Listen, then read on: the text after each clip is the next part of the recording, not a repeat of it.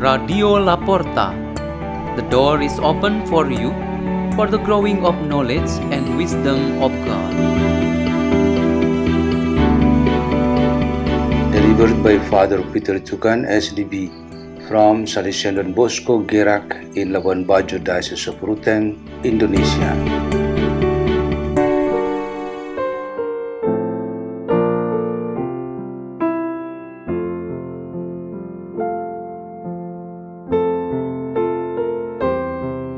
Reading and meditation on the Word of God on Friday of the second week of Advent, December 15, 2023.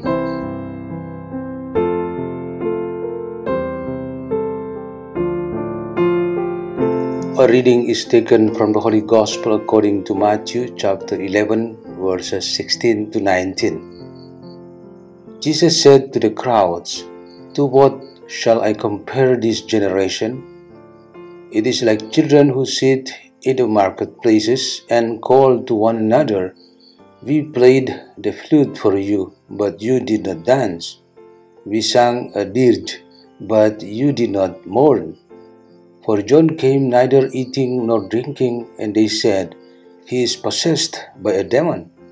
The Son of Man came eating and drinking, and they said, 'Look, he is a glutton and a drunkard, a friend of tax collectors and sinners.' But wisdom is vindicated by her works." The Gospel of the Lord.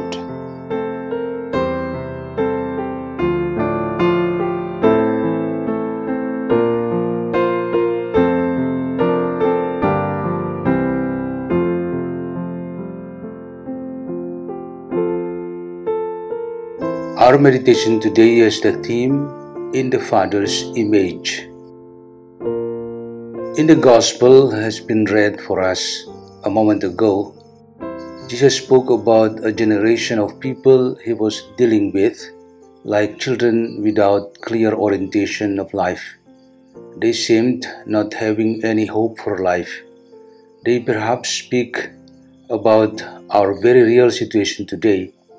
We admit that we face such problems like disorientation, confusion, loneliness, disappointment, and losing things or our loved ones. When Jesus describes the situation of children of the world in this manner, is he encouraging us or otherwise teasing us? Obviously, he teaches us by using parables or his comparable method of communication. It is better he uses this style. In using a strong satire, for example, he means to rebuke, and his way of training as well. A satire usually manifests something that is not immediately understood because it uses symbol or parable. Those who are sensitive enough or persons who have clear consciences can certainly understand the meaning and should feel rebuked. Why do we need this style of teaching on learning? Obviously, the simple reason for this would be our childish attitude to always demand God to follow our wills. The people whom Jesus rebuked demanded something more than what the Lord had provided. These really showed their stubbornness, stupidity, or had been spoiled by the devil. They wanted God to appear sensational in accordance with their desires. A childish attitude is always after special treatment and recognition.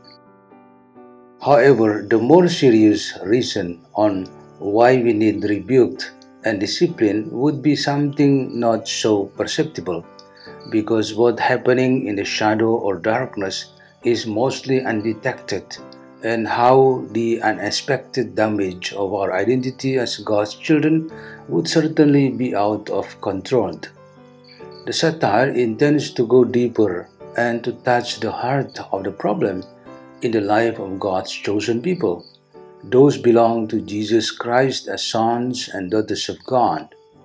Without realizing it, beside our childish attitude, such vices like stubbornness, disobedience, crime, and living in sin have caused great damage to our dignity as children of God, whom the Father loves so much.